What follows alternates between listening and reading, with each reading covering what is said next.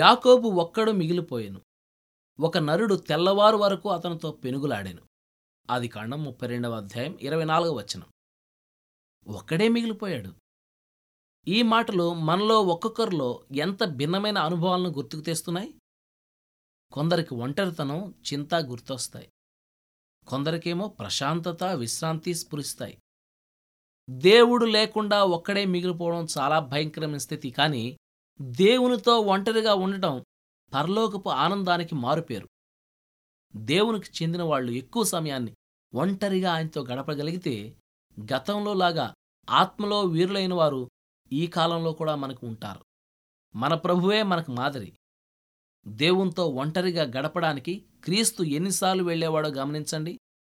మీరు ప్రార్థించేటప్పుడు మీ గదిలోనికి వెళ్ళి తలుపు వేసుకుని ప్రార్థించండి. అని ఆయన ఆజ్ఞాపించడంలో చాలా గొప్ప ప్రయోజనం ఉంది. ఏలియా ఎలిషాలు దేవునితో ఒంటరిగా ఉన్నప్పుడే అద్భుత కార్యాలు జరిగాయి. యాకోబు దేవునితో ఒంటరిగా ఉన్నందువల్లనే రాజవంశానికి మూలపురుషుడయ్యాడు. మనం కూడా కాగలం. దేవుడు అతన్ని దర్శించినప్పుడు యహోశివ ఒంటరిగా ఉన్నాడు. యహోశివ గ్రంథం ఒకటవ అధ్యాయం ఒకటవ వచనం.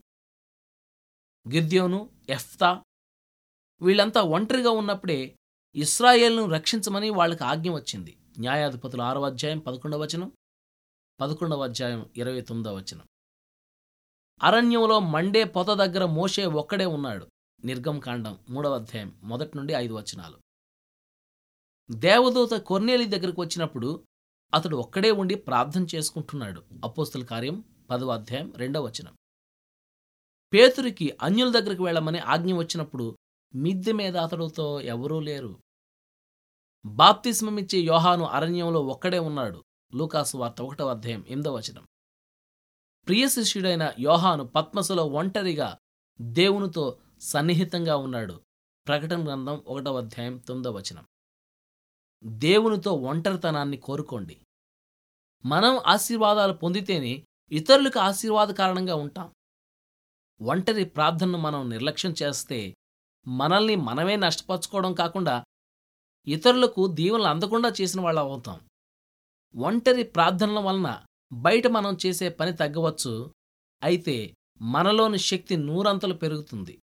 ఫలితంగా మనుషులు మనలో క్రీస్తునే చూస్తారు.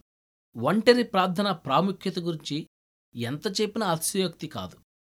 మౌనంగా ప్రభు సన్నిధిని ఎన్నికైన భక్తులు ఏకాంతాన్న ధ్యానించకపోతే ఎంత చేసినా సఫలం కావు ఎంచదగ్గ దైవకార్యాలు.